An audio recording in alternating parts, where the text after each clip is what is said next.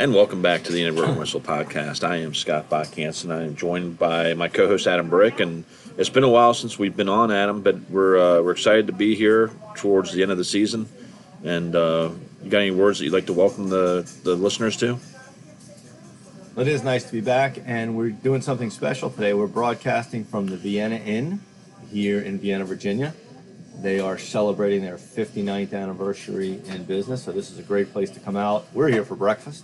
They have awesome breakfast food, um, great hazelnut coffee, and but most importantly, their chili dogs and their beers. It's a great neighborhood place, so come on out to the Vienna Inn, and we're very thankful for them to allow us to set up shop here and bring you this postseason podcast. So for today's episode, one of the things we want to talk about is getting ready for postseason play. We're winding down the regular season. Uh, it's a nice snowy day here in Virginia. Schools are closed, games are off tonight, so we thought it would be a good time to talk about getting ready for the postseason. One of those important things is the decisions that we make during games and our ability to make decisions. And for me, many officials are very reactive to plays and really need to begin thinking about the plays. Anticipate the play, not necessarily the foul, let the whole play develop, and then decide whether the contact that occurs warrants putting air in the whistle. And be very cognizant of the fact of what just happened on the on the end of the floor at the other end on prior plays. We want to make sure we maintain consistency as a crew in these very important games as the season winds down, as teams go home when they lose. One of the things that's important, particularly in postseason, is the mistakes that we make, and we're going to make judgment mistakes. Coaches understand that. The challenge for us is to make sure that as games go on, in the third and fourth quarter, that those mistakes get minimized, because the time left in the game doesn't give the teams and the coaches a chance to recover from the mistakes that we make. They can recover from a bad travel call in the first quarter.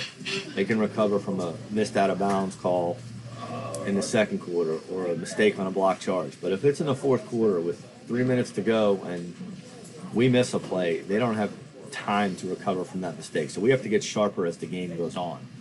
And that's a challenge for us. That's a mental challenge of staying in the game and an ability to recognize when we've made a mistake, but to put it behind us.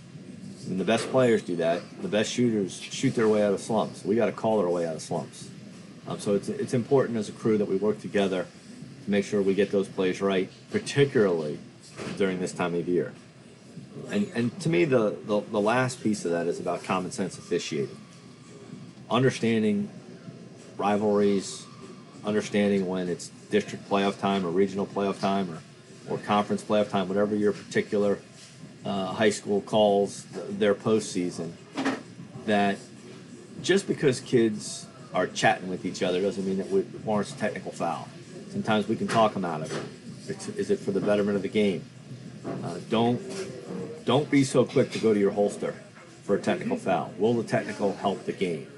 If we manage the game from beginning to end, and we use the captains to help manage their teams, then we can get through a game um, much more effectively than we would if we were going to the holster very quickly. So for me, postseason play is about just sharpening our skills, sharpening our mind, and there's a way to do that. And I know Scott, you're very big in you know how we prepare for games. So can you talk to talk to the group about how you get ready and how you prepare for the postseason? So, Adam, yeah, I, I agree. Preparation is the most important piece of the puzzle for us as officials as we get ready for the postseason. The teams are out there practicing, they're breaking down film with their future opponents. They got uh, coaches and assistant coaches going out and scouting teams. So, it's it's a really important time uh, for the for the kids and the teams as they get ready. And I, th- I think the, the, the first thing I'd like to say about this is we've got to take this seriously. For for the most important reason is that one day one of these kids is going to stop wearing that jersey. It's, it's, the last time they'll put that jersey on, uh, and we need to be as professional and as prepared as we possibly can be, as opposed to just showing up for a game like we would normally do for a recreation set on a weekend. We got to focus and, really understand the levity of the situation. So, you know, one, one team's going home at the end of the night. There's kids that will never wear that jersey again, and, and that's going to be. Uh, really the theme behind a lot of the things that I'm talking about. You know, one of the things from a professionalism standpoint, you know, being on time, you know, being uh, being communication with your partners, make sure that you uh, know what time you're going to be there, show up together, have a nice pregame, make sure that you have uh, the proper attire. You're wearing, a, you know, a, a nice tie or a, a, suit or a sweater with a, a, jacket. Those are the types of things that you know are, are really important for us to make sure that we uh, we wear. And what we're not saying is you don't have to dress like Al Smith from Tuscarora, but you do got to dress nicely. Yeah, I do want to find out where Al gets his jackets. Those are amazing. I don't know about the shoes, but the jackets are amazing. So, I do know the shoes are Stacy Adams because I asked him one time during a game, and then I asked him how what size they run. He's like, Adam, I'm trying to coach a game. I said, Yeah, no, I'm trying to get nice shoes though. so, so yeah, you know, to be prepared. You know, again, the, the teams are getting ready. So, what are some of the things that we can do? Well.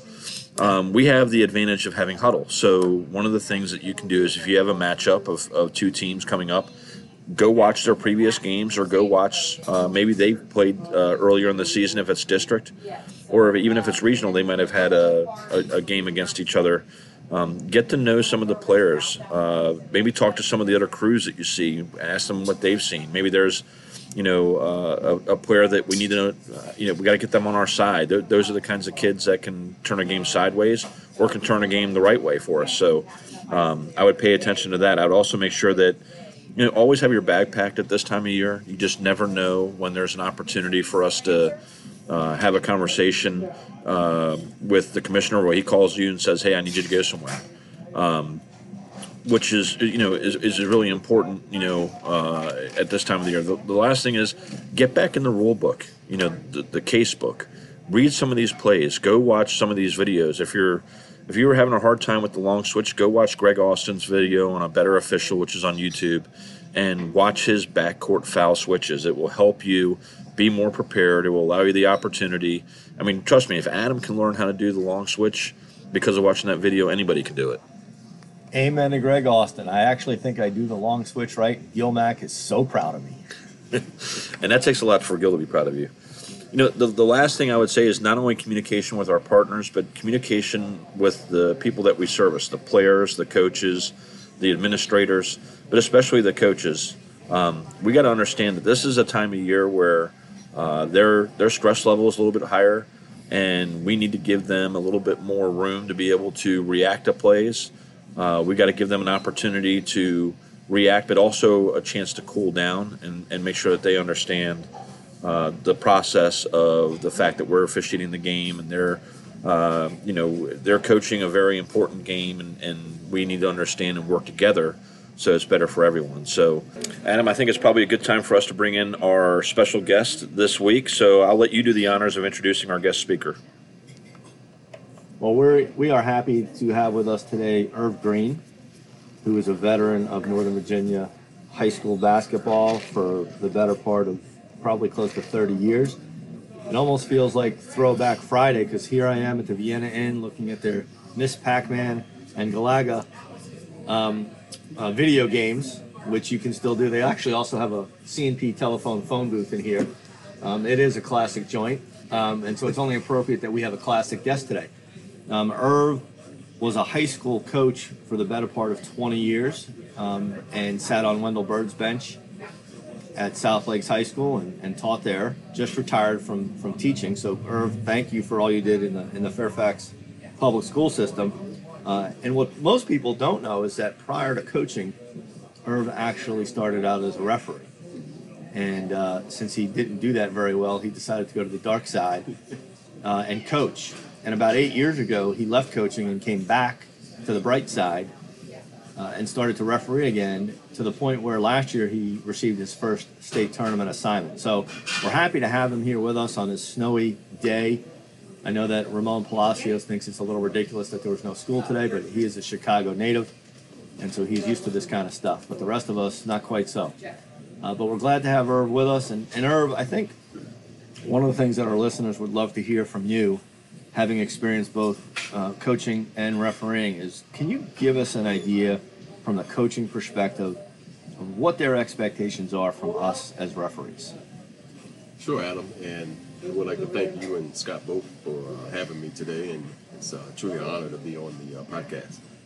Um, some some of the things that you always hear about the expectations from the officials of the coaches would like to see is officials working hard, you know, giving everything that they have in that game at that moment, because you always talk about how the uh, coaches and players prepare themselves for the game. So the officials, the, the coaches want the officials to go out and, and work as hard as they can, you know, and, and give everything they have in that game because that game means a lot to them that day.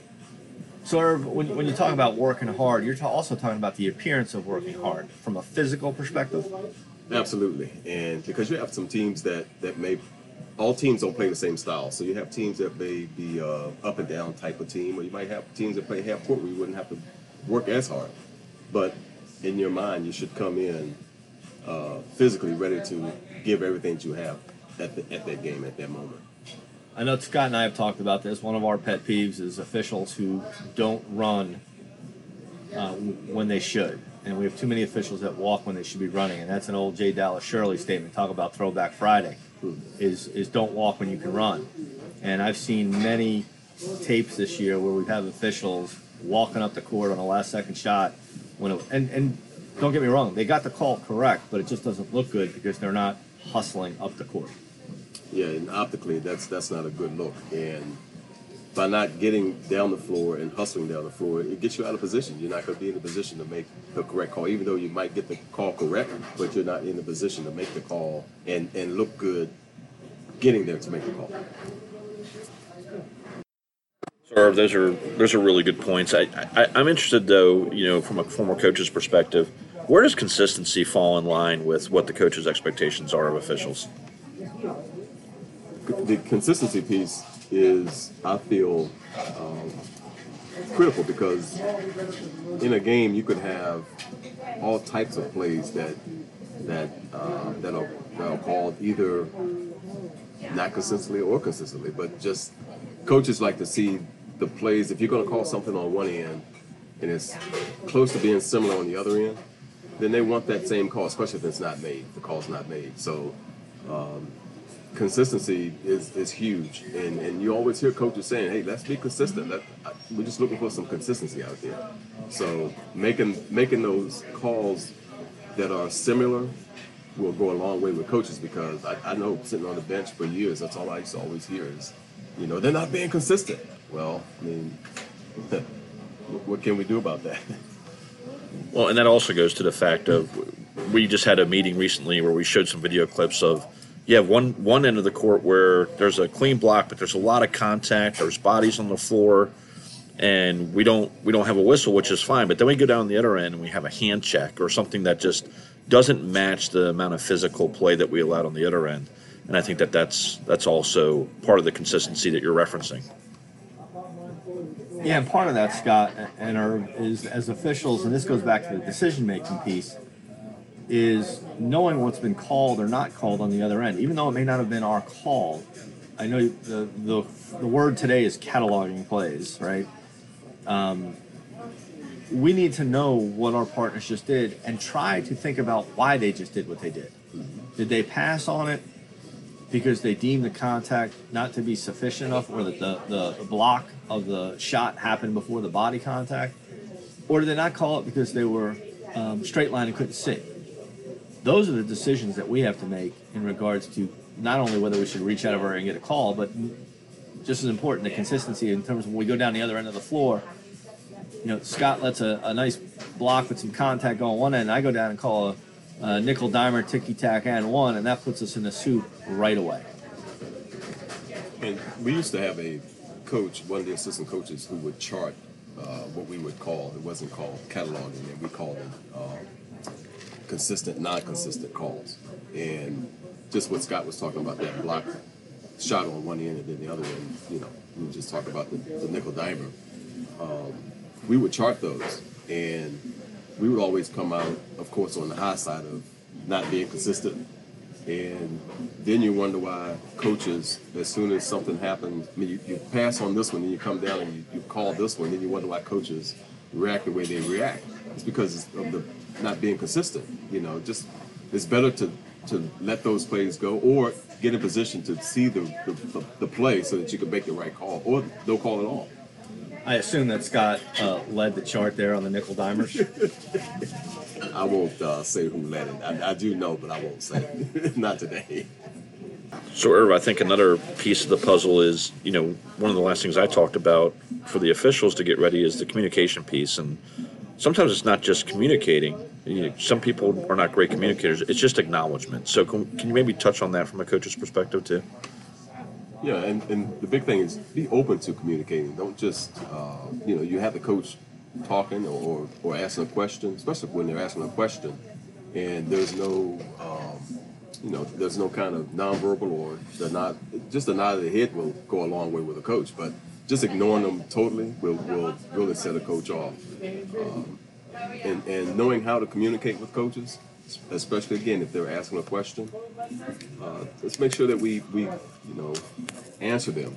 I mean, with me being an official now, it, it makes it easier for me to uh, be able to communicate with coaches because I've been on that other side and, and knowing exactly what the coaches are, are going through or even what they're thinking because right away, if they're going to ask you a question, be ready to answer it and not be so quick to just not answer the question.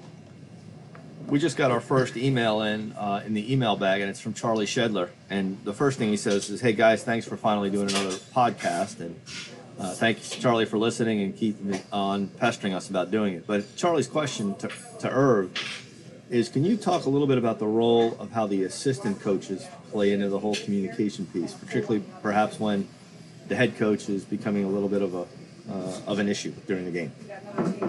Yeah, I, I remember uh, all those years, especially when if Wendell would keep his suit jacket on, I could grab him easily, you know, to make sure that he, he stayed in kind of in line. I mean, he was he was never one of those coaches that went too far over the line, but but I would always say that the role of the assistant coach is to make sure that you take care of the head coach. Keep him keep him from getting that that technical foul, especially if there's an official that comes in that that just you know we, we know that he's gonna be looking for one you know those technical fouls to call. So I would always just grab him. Hey, look, come here, Wendell. you know, So you're talking about being the get back coach. the get back coach. Yeah, basically about about being the get back coach. Because a lot of times Wendell would take that that coaching box and just it, it, it wouldn't even be there. You know, it's like, hey, coach, you got. And he would always joke with me. You, you you just like to be on the official side anyway. No, I'm not being on the official side. I'm trying to save you. Make sure you stay here so that I'm not coaching the rest of the game. You know, so um, and, and and you know it, it's always good to have an assistant coach that can also communicate with the officials in the proper way, especially during timeouts. You know, knowing where the ball is going to be. Um, official may come over and say, "Hey, look, can you take care of number 14 for me, or number 12?" You know, and then you know we'll go talk to those kids to make sure that they keep the screwed on straight. And a lot of times the head coaches don't have time to do all that stuff, but then you have to communicate that with your head coach to make sure, that, "Hey, Adam came over and said, take care of 14." You know, so The one thing I like to do at timeouts is usually at the first timeout of the game, I go to the bench that, that I'm responsible for, and I and I'll ask, "Who's the first horn coach tonight?" And the assistant coaches, you know, they get a chuckle out of that. But I've just put somebody in charge of making sure they get out, so that I don't have to be the, you know, the police going all over there all the time to yelling at them to get out of the huddle. But you, I know from the officiating side that using assistant coaches and captains can go a long way in helping manage the game uh, from beginning to end. Even without a head coach getting out of line, you can really use assistant coaches um, and communicate that with them and, and, and just make the game better. yeah. So while you guys were talking, I got a text from Scott Grove up in Connecticut. Uh, Grover is one of our former officials who's uh, moved up to Connecticut, but he still stays in touch. And Hey, Chris, can I get a chili he was uh, he was one of those uh, officials that was always interested in this podcast. But he did send me a text and say, "Dude, uh, you know, question for Irv is: do the, do the coaches understand that it's not always the official that's closest to the play that has the responsibility for calling the play? It might be somebody else, and uh, you know, maybe you can talk a little bit about that as well." I hate to say that coaches do not know the uh, responsibilities of the officials on the floor. Uh, they feel that if it's if it's something that's in front of you and it's not in your area, they feel like you should be making that call. But that's that's not always the case because you're not going to want to uh, have an official step in front of the department and make a call uh, that, that's like right in front of that official. So coaches don't understand. They don't they don't get it. Well, and I think maybe one example that we can give is uh, the lead official is the one that's underneath the basket for any coaches that may be listening to this podcast, uh, but not always responsible for specific things of a player that might be right in front of them. You know, we always have our trail official, the one that's out by the division line or closer, maybe to your bench at their table side. Uh, they're the official that's responsible to help the lead official with feet, anything below the knees, as well as anything up high. Uh, not that the, the lead couldn't get an obvious call, but anything up high, the you know you get the backboard and you're trying to really focus on between shoulders and knees. So it's uh, that's one area where I think that we always get uh, in trouble. You know, they yell at the lead, but the lead doesn't have that responsibility. I just think that's way too much information for coaches like Andrew Duggan because if he starts talking to me about the, the lead and that was below the shoulders, then we're gonna Andrew, we're gonna have problems, buddy. That's true. There's probably some other coaches, but I know Andrew can take it. So, um, you know, let's talk about you know some of the other things that I think it's uh, you know important. Uh, you know, what are some of the other things that that you'd like to share with the officials about the uh, coaches and and just understanding where they're coming from at this time of year?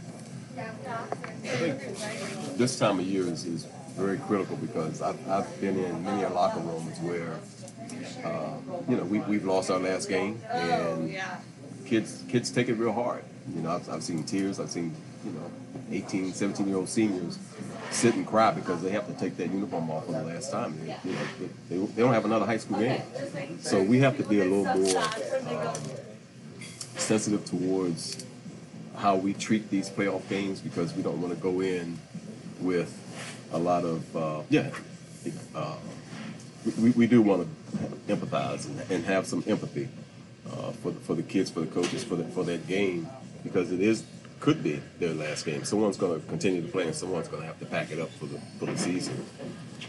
You know, you use a word there, uh, or of empathy that I use a lot uh, when it comes to the relationship of, of coaches and officials, and I think that's one of the unique things you bring to officiating is your background as a coach, is because as officials we tend not to understand the plight of the coaches and players, and and and and then obviously it needs to be a two way street, but I think we become better officials, better communicators or listeners, better game managers when we have a sense of the effort, uh, the the the plight that the coaches and the players are going through.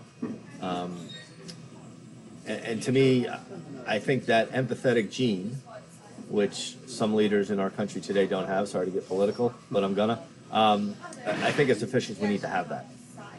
Yeah, you're correct. And again, it, all the all the time from November until March or February or whatever that time frame is, uh, th- there needs to be some time where the empathy comes in. And again, you know, you have you have teams packing up, and that that game that night means a lot to both of those teams. And as officials, we have to come in and not be so quick to, you know, pull out the, the, the I call it the pistol from my pocket and be ready to just start teeing up people on the floor. Just be able to communicate with the with the players, the coaches, and and have the empathy to um, understand that you know there's, there's going to be some things that that's going to happen, but we can we can talk to the players and we can talk to the coaches without having to use our last resort. Well, and I think one thing that's important for uh, development of officials, and that's probably going to segue us into our next topic, but it's, you know, when you look at the JV level officials, they're learning how to communicate, they're learning how to have those conversations. They're also learning how to, you know, when's the appropriate time to, to give a warning or a technical foul. Whereas I think when you get to the varsity level, you're more looking at ways that you can communicate to not have a technical foul. Adam and I were talking the other day about you know, it's been a long time since, you know, we've had technical fouls on coaches. And I think it's just more from a standpoint of we, we try to communicate with them the way that we would want to be communicated with, and that's as adults. So, Irv, I think one of the things that uh, has changed here at Cardinal for the last few years is uh, we came up with the idea that we needed to have something for our non-varsity officials that once they passed the applicant class, they kind of just fell off until they were eventually offered the opportunity to come to SCP. And I came to you with the idea of a vision of having some type of program that would allow us to map out non-varsity officials and give them the opportunity to uh, uh, have some type of game plan going forward that they didn't just fall through the cracks, which uh, allows us to keep more officials.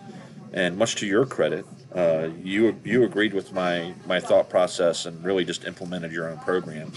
Um, you know, a lot of people will, will give me the credit. It was just my idea, but you're the one that, that has really put it in place. And so I thought it might be good for our officials, especially our non-varsity officials, to hear about some of the programs that we've implemented and how you're doing the things that you're doing to help them with their officiating levels. Yeah, the uh, non-varsity training program is very beneficial for the non-varsity officials uh, to have an avenue to get better at their craft. And I can say that when I first came in, it wasn't that way. You had to kind of find your way through uh, just to just to get to where you really wanted to be as an official.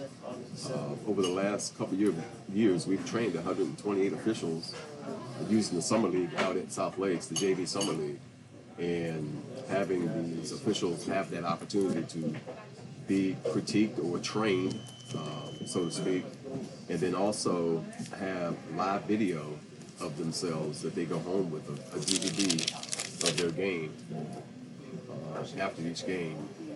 Yes, and we would have on one court, we would have two two person training where officials were working in two-person modes, and then on the other court we have three-person training, where the officials would work three-person uh, games on the two courts. And in those games, you have two trainers who would be on the floor uh, speaking in a mic, where they're being filmed, where they get feedback uh, on on their games. Now we, we didn't we don't expect these officials to know uh, three persons, especially because we're there to train them in three person officiating. And then also with the two person, we just try to get them to be better two person officials. And usually the first through third year officials are the ones that uh, we have do the two person training.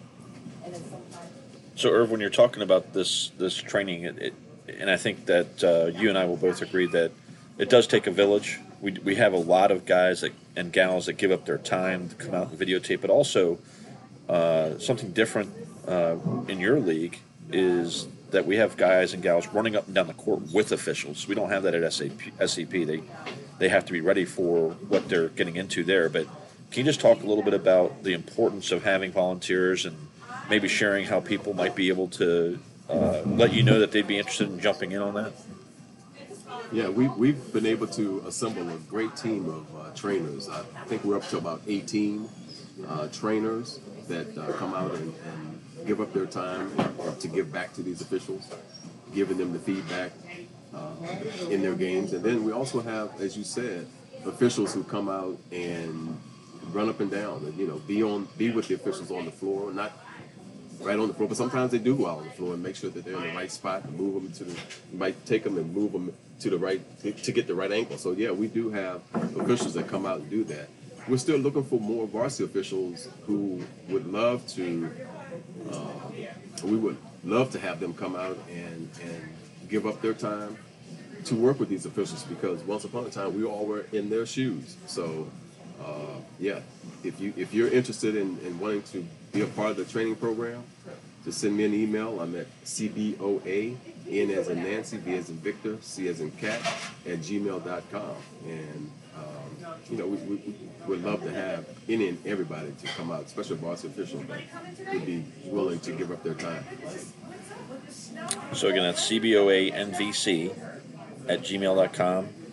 And uh, Irv, it's been a, a pleasure interviewing you. We're glad that you were able to come out today, and uh, you're gonna you're gonna sit with us for the rest of the show. We got a couple more uh, things to talk about, but uh, just want to say thank you for for everything that you do with the non-varsity program, but also for just officiating in general. It's really important for these guys uh, to know how much you care and. Uh, I know that we're planning on some new things this summer that we wanted to try to do last summer, coming up with some uh, some ideas on camps and some other things. So, uh, thanks again for for coming out this morning, and uh, we look forward to having you again. Thank you, Scott. Appreciate it. Speaking about camps, I know uh, for you guys, this is going to be the third summer of the Steve Gordon basketball officials camp, and I was hoping that you could share with our listeners some details and some information about that camp. Yeah, Adam, thanks. So, as you said, it's our third year. It's our second year in conjunction with the Paul Webb uh, basketball team camp. We're really excited about being partners with them in their first session uh, for their camp. But it's uh, like you said, it's uh, it's a great camp for the really the the newer official, the non-varsity official. If you're somebody that's looking to get hired by a college uh, commissioner, this isn't the right camp. But if you want to learn three person, you want to get some uh, basketball. Uh, you know, you've already gone through 101, but maybe 201, 301. Uh, we'd love to have you. Uh, if, if you're there for more than two years, uh, you're probably missing the boat because we're just a teaching camp. We just want to teach the right aspects of three person mechanics and officiating and make sure that we're doing the right thing. So if, if you're interested, we still have a website uh, coming up uh, that we're working on, but you can email either myself, uh, Scott Bachhansen at cboavp at gmail.com or Irv at cboanvc at gmail.com. And, uh, you know, Irv, you got anything you want to add on that? Sure. There's uh, going to be two sessions. Uh, Friday and Saturday night will be the first session. In that session, I think we were looking at having the new officials to attend. And then the Sunday, Monday would be the second session. So those are the two sessions that uh, will take place this summer. and again, it's you know you're one night away, and it's uh, we tried to keep uh, the cost under two hundred dollars, which we were able to do. So it's one hundred and seventy five bucks. Uh, if you're going to stay over, if you're going to commute, which you can, it's only one hundred and fifty. Uh, but we do have all the meals and uh, everything taken care of for you. So again, we're we're really excited about being able to partner, uh, you know, with them. So the dates on the camp, and this is at Randolph Macon, part of the Paul Webb team camp for their first session. Uh, our session one for newer officials is uh, Friday, July, uh, June 28th, and Saturday, June 29th. And then for session two, it'd be Sunday, June 30th, and Monday, July 1st. So that's uh, pretty much it. So thanks for uh, for considering that. For our regular listeners, you're used to us discussing our pet peeves, which sometimes can be uh, the the fun part of the episode. Um, so, Irv, if you would, as our special guest today, um, can you? You're a special guest referee. You're not Gorilla Monsoon from the old WWF, but you are our special guest today. Um, again, Throwback Friday to Gorilla Monsoon and, professional wrestling. Um, can you share with us, as an official, what one of your pet peeves is, please? Yes, I can. And that, that pet peeve is, and, I, and uh Jimmy Jones got on me one time about uh, blowing blowing the whistle, and he asked me did I need that whistle. I'm thinking, what whistle? You don't need to blow the whistle to put the ball in play. Just hand the ball to the player and be ready to go. You know, so that that is my pet peeve. Every time an official blows his whistle before he puts the ball in play, I'm just cringing like, and all I can think about is Jimmy Jones.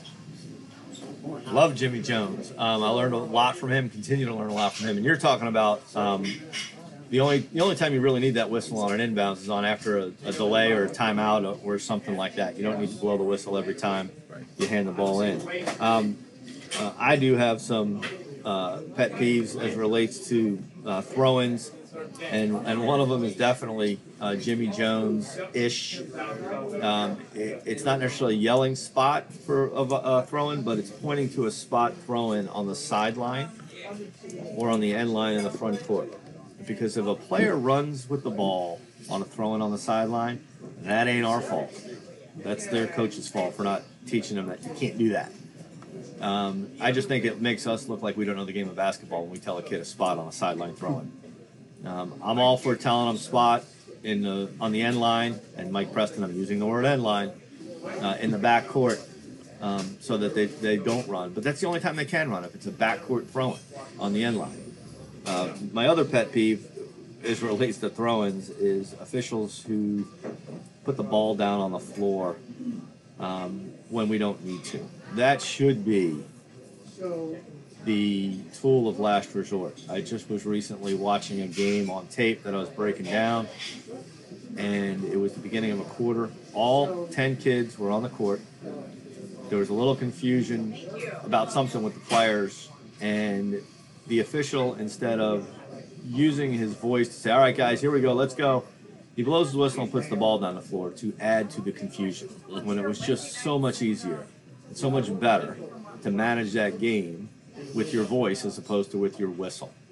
Um, and that kind of dovetails back to what Earl was talking about in communication and empathy. So, Scott, I'm sure you've got a pet peeve that you'd like to share.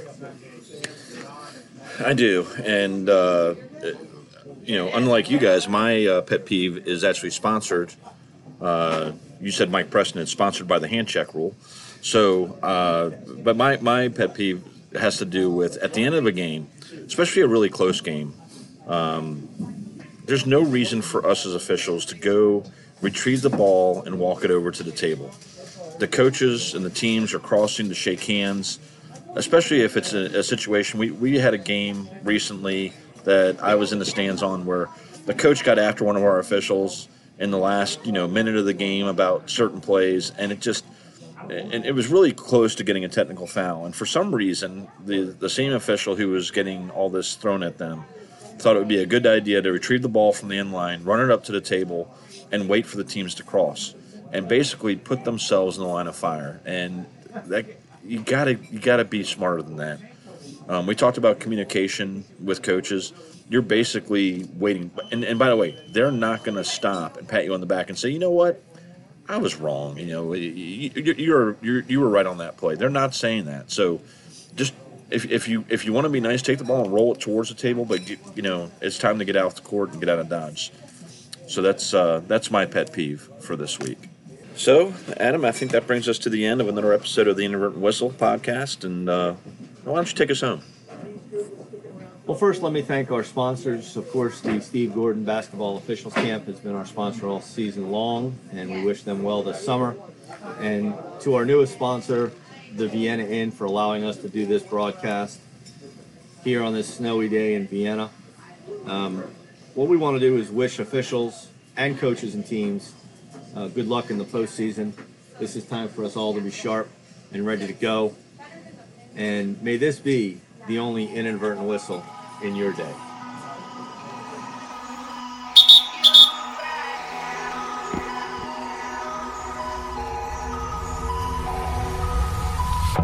Crashing, hit a wall.